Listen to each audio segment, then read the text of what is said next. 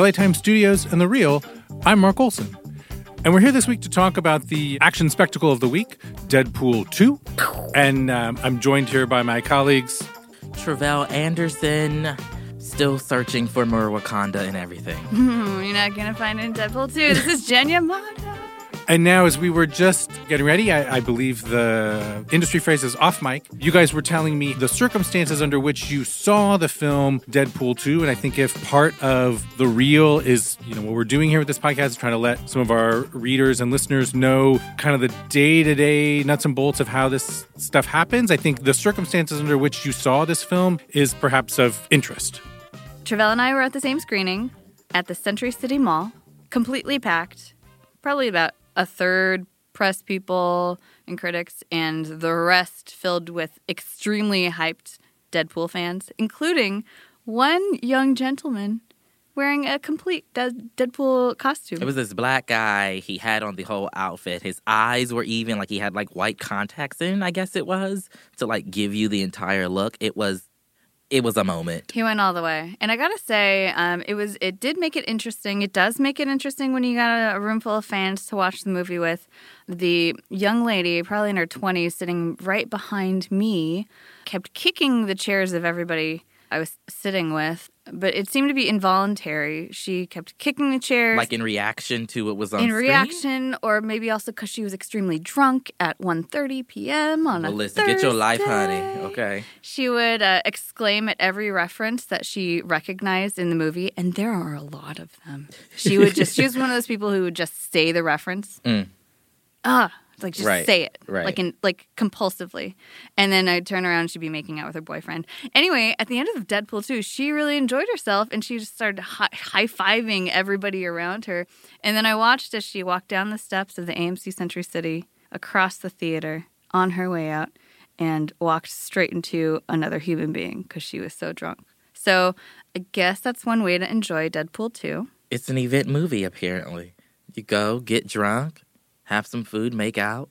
Hopefully, you remember it after. Make an afternoon of it. Yeah, why not? So, Jen, maybe to back up a little bit, the first Deadpool picture was kind of a surprise success, but also had had this like sort of extreme long tail of promotion, like a really long drumbeat kind of building up to it with Ryan Reynolds, a producer on the picture. This time he also was a co-writer on the movie and of course the movie's star. What is it about the character of Deadpool that you think audiences responded to, but also why does Ryan Reynolds have such an affinity for Deadpool? They seem like a good match. They they're a really good match. The first Deadpool, which came out in 2016, was a real passion project for Ryan Reynolds. It's a character he's played many times for 20th Century Fox now to varying degrees of success. If you've seen the Hugh Jackman Wolverine movies, which the Deadpool movies totally skewer. The character is really fun. It's a Marvel creation by uh, Rob Liefeld. And it's one of the few Marvel characters that, or really characters in any sort of creative universe, that knows he's a character, that knows he's this sort of side character left out of the main action, left out of the main franchises. He's bitter, he's annoying, he's like foul mouthed and he hates himself a little. So he's kind of I mean he's he's the the superhero who's just like the rest of us, which is part of the charm of it. The first movie was self-reflexive, self-aware, broke the fourth wall a lot. You'd have these really fun, very gory action battles unfold, and then Deadpool would pause the action and directly address the audience and comment on what was happening. So it really shook up the superhero genre. We've seen so many very serious superhero movies, not just serious in tone like the DC movies, but like seriously, Marvel movies are very earnest they don't ever comment on themselves. They don't really push boundaries. And the first Deadpool sort of blew all of that up. They kind of took this risk that they could take because what did they have to lose by trying it? And you're you spoke about the the long tail of marketing. It was this underdog project for so long that Ryan Reynolds and other people tried to get made for years, and they made test footage that the studio wasn't like very high on. That test footage leaked, and the public, the fans went crazy, and that helped get the first movie made. So now here we are, two years later, Deadpool 2, and it's, you know, I mean, it's to make money. It's more But of the is same it, in my is it that it's uh, diminishing returns? Is it more of the same? Like in relation to the energy and what felt so special about the first Deadpool, where does sort of Deadpool 2 sit in relation to that? And simply the fact they couldn't even come up with a, a better title than just Deadpool 2. I kind of respect that they just went with two. My one of my problems with this movie is that unlike many great sequels, Terminator 2, Aliens, for example, Tokyo Drift of the Fast and Furious franchise, Deadpool 2 kind of just rehashes a lot of the same terrain, a lot of the same leaning into the surprise emotionality inside this like this very bitter anti-hero. You get a lot of the same jokes, a lot of the same kind of jokes, a lot of the same kind of gags. So it doesn't really push the boundaries as much as the first movie did. Um, it kind of just gives you more of what people responded to, which you could say is fan service, but formally it's not daring as the first movie. Trell, I don't know your experience. Have you seen the I did not movie? see the first one, but I felt compelled to see the second one because of how much energy was around it. One thing I remember, I was covering box office at the time, and one of the things that I remember was that the marketing for the film was very different. They were using like the poop emoji and like the skull mm-hmm. emoji mm-hmm. in ways that I don't, I don't think we had seen up to that point. And so I was interested in seeing, you know, what all of the the energy was about around this superhero guy who who curses. I did not hate the movie.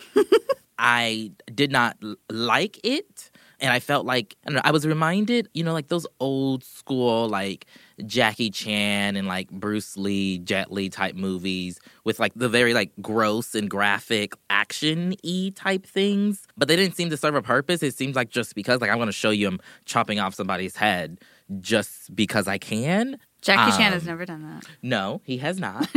um, but it just seemed it just seemed not purposeful to me. I did really enjoy Zazie um, as Domino. I thought she was great. She is great. I loved Oh. seeing her in this very different role than what we know her doing on Donald Glover's show Atlanta on FX. And so yeah, but aside from her, I mean, I guess Josh Brolin as a, a another. Uh, his, his second superhero villain turn In, like, three weeks. Of the, of, yeah. His, his second Marvel Universe villain. he's getting these checks, and I don't hate it. It's really funny. At first, I was like, okay, Josh Brolin playing Cable, that's cool. Because, like, I'm a child who grew up in the 90s watching, reading X Men. So Cable's very much like a touchstone character, just like Gambit, which they're trying to turn into a movie starring Channing Tatum. So he's a known character, but seeing Josh Brolin in Deadpool 2 after seeing Josh Brolin in Infinity War did make me think that it was like more and more a, a stroke of genius to cast to double cast him in this Marvel universe. How come? Well, after you see Infinity War, no spoilers here. We've already spoiled all that, so don't. Did Yeah, we did a whole episode. Oh, okay. Well, you know what I mean. It, it kind of opens up the idea of multiple timelines, multiple realities.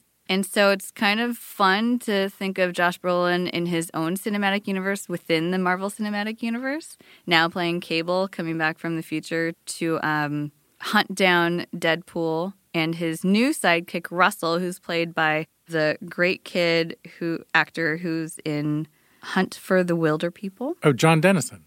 Julian Julian, Julian Dennison, Dennison, sorry. who's really great, and this is uh, his first Hollywood move, and I really love him. He's got such energy and charisma, and again makes a Tupac reference. I know one of the things that was so notable with Josh Brolin's turn as Thanos in Infinity War was he brought this very unexpected sort of like humanity and mm-hmm. emotional resonance to this monster supervillain character. And does the same thing happen here? Like, is there an emotional resonance to Cable that would be sort of even a new thing in the Deadpool universe? There is. There's some heart to this character that I think some people might see as a potential villain, I guess, in a way. Like he's got a very specific purpose for why he comes back, and then he ends up having a heart in some way. And I don't want to spoil it, but like, well, let's go ahead. and Maybe we'll just say spoiler alert. Like, well, like I, I would rather I- you guys ha- do the talk than worry about spoilers. I don't think we should spoil it. I don't think we Okay. need to I'll spoil just say it. this. I'll say that he he has a heart and he does um, some activity that you may not expect him to do because in a way he ends up sacrificing himself by doing said activity. And that's something that I didn't expect with the way they set up the character in the beginning of the film. Yeah. And I think that's something that is very reminiscent of Josh Brolin's character Thanos in uh, Infinity War. It's like it's a surprise, at least for me as a viewer who's not familiar with these worlds, to see that complexity in that type of character. Yeah, Brolin brings uh, a lot of really, I think, knowing humor to what is written as a humorless character.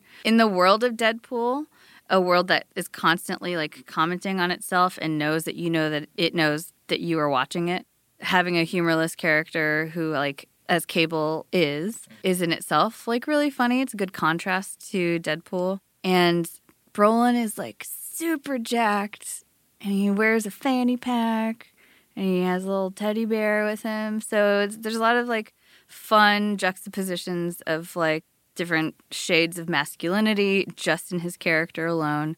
I think his chemistry with Ryan Reynolds is pretty fun. But to go back to what Tre'vell says, Zazie Beetz is amazing. I think she's the Thank standout of God the movie for for, me her. personally. She Yeah. and I and I don't know if that's because I, I wasn't familiar with anything that she's done outside of Atlanta, but like she brings the comedicness, she brings kind of the physicality that the role kind of uh, requires. Um, her She's- and Terry Crews, they do something for me in the film that I Yeah. wasn't expecting. Tell me a little bit about her character of Domino. Like, who is Domino in the movie? Domino is also a, a recognizable character from the X Men Marvel comics. They describe her in the movie as like a superhero whose superpower is she's lucky. And Zazie Beetz plays it so perfectly. She's such a welcome breath of fresh air in a movie that can be extremely exhausting, depending on how much patience you have for Ryan Reynolds constantly motor mouthing and being like extremely annoying and she centers the movie she like for me every time she's on screen. And she's in it more than a lot of other people are.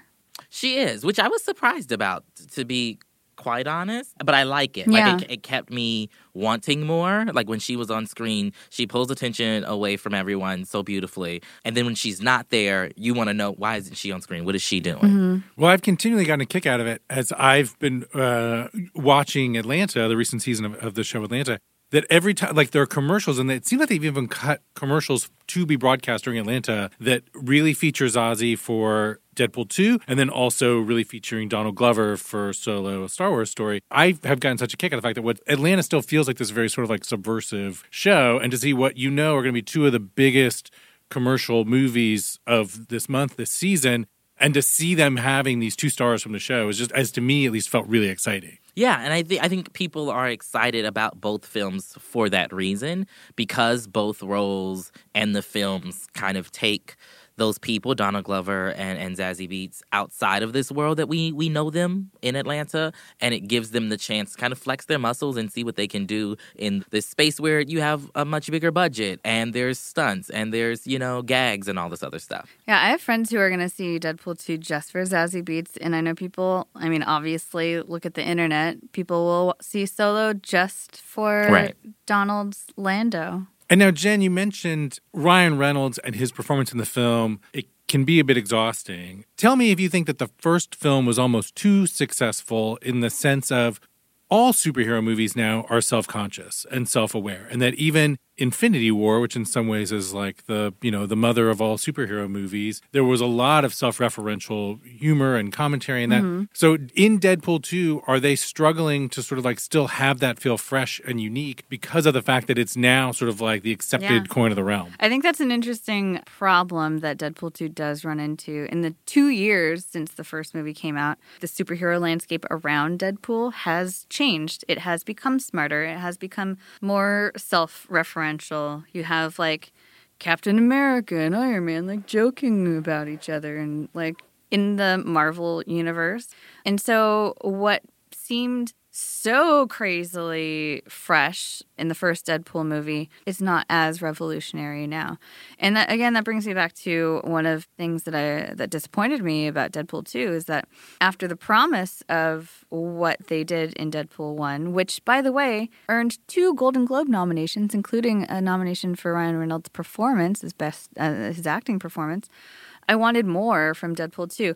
I do think it's hard once you sort of tear down walls so well to keep the momentum going, to push further in the same with the same sort of scope to achieve as much subversion as you did the first time around. So Deadpool 2 is a lot of the same. It's Maybe that's why it's a lot of the same. It's because it's like when you've done so great and you've surprised people so much, what more is there left? Why not just play into what the fans Yeah. are already interested in? Because Well- remember, our screening, Yeah. there was a lot of people in that screening who seemed to very much enjoy. Oh, yeah, they totally what was did. on screen. They did. And so maybe it's just us, you know, industry people who are like, I'm jaded. I want to be pushed more. I'm so jaded. I wanted more. I and it's I wanted more because I think there is more that can be done. And Deadpool and the the filmmakers making Deadpool are the only people in the studio superhero space who are even trying to do that. So maybe I pinned all of my hopes on Deadpool and to like roast to burn the superhero genre to the ground so it can rebuild it anew. Um, But now tell me about what I think is one of your favorite parts of the movie and something that what maybe where they did Oh. find a new twist on the thing they had done before. the opening credits of the first film were the actual like text of the credits was very comical and the things that they had said. And I think they sort of found a new twist uh, this time around in sort of a more of the same, the same Are but you different. referring to my extreme love for Celine Dion? I could be. Celine Dion it, uh, sings the theme song to Deadpool 2, and I could not be happier about it. I think it is the ballsiest thing that this movie does, and the, the most surprising thing that it does in a movie that's a lot of the same and a lot that didn't surprise me. Somehow convincing Celine Dion to sing your theme song to Deadpool is just like my favorite thing about it. And you know, uh, I think we mentioned earlier that that Deadpool has a very savvy social media campaign. The first movie did as well, and they're doing a lot for the second movie. But releasing a Celine Dion music video with Deadpool dancing behind her last week was like the thing that made me sit up in my chair and go, "Okay, I'm in. Thrill me, Deadpool 2." And I just like I like to picture, and indeed, when writing my review, I wrote quite a bit of Celine Dion fanfic that did not make it into the final cut. I wonder why. Another character in the movie that we sort of need to be sure to talk about a little bit, or maybe more specifically talk about the actor playing that character, in that Deadpool's sort of real world sidekick, minder, helper, assistant is played by the actor TJ Miller, who has, over the course of time, really since the first Deadpool movie came out, become an incredibly problematic figure. He left the television show Silicon Valley. He's become something of an internet troll slash bête noire. And there have been some people who've even called for him to be replaced from this movie. How do the two of you feel about the simple fact that he's in the movie? Like, is it distracting to you? Like, every time he comes on screen, do you not really think about it? What, like, once the movie's rolling? I didn't personally think about kind of the, the real world implications of, of who TJ Miller is while I was watching the film. That being said, there have been a number of people that I've seen online, for example, who continue to believe that, like, you know, he should be stripped from these films. Same thing with, with Ready Player One and Steven Spielberg and the character he played there, which was primarily an audio based character. He still wasn't stripped from the film, despite a number of activities and actions that people have deemed to be problematic or concerning to women, to people of color, etc. Right. In Ready Player One, he voiced a CGI character. And here he plays the same human character that he plays in the first Deadpool, who is this like mercenary bartender who kind of helps Deadpool from time to time and also very dryly comments on what's going on.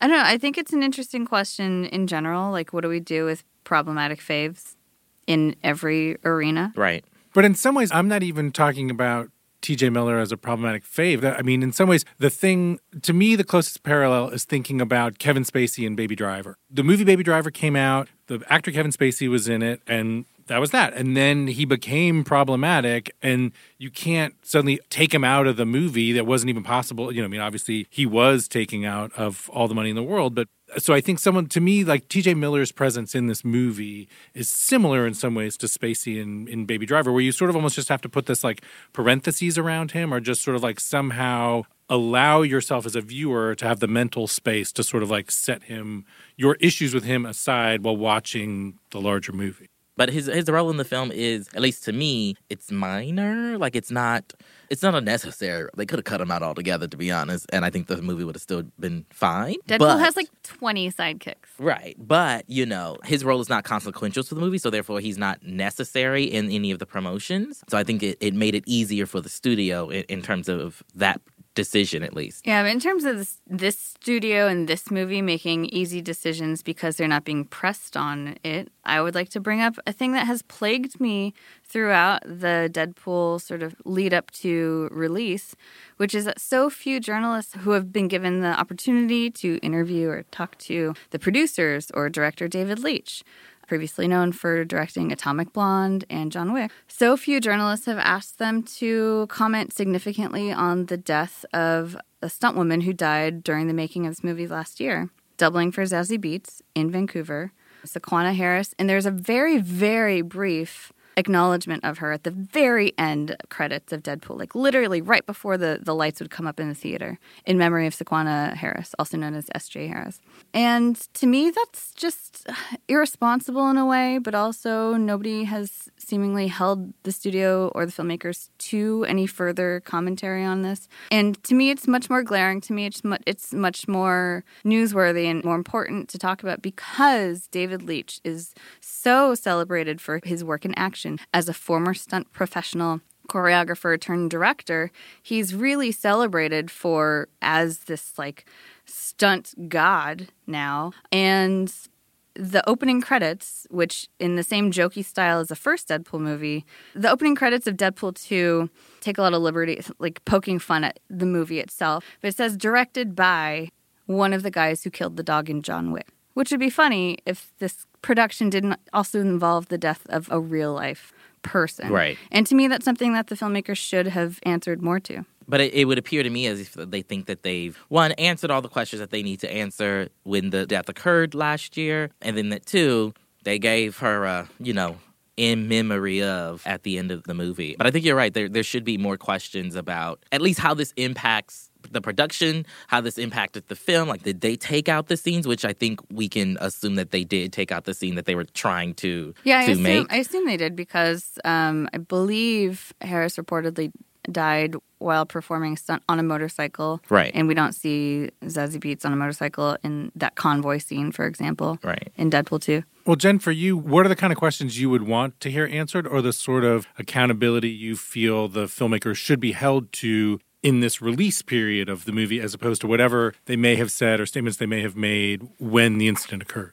Well, uh, to me, accountability does not have like a better time now or another time.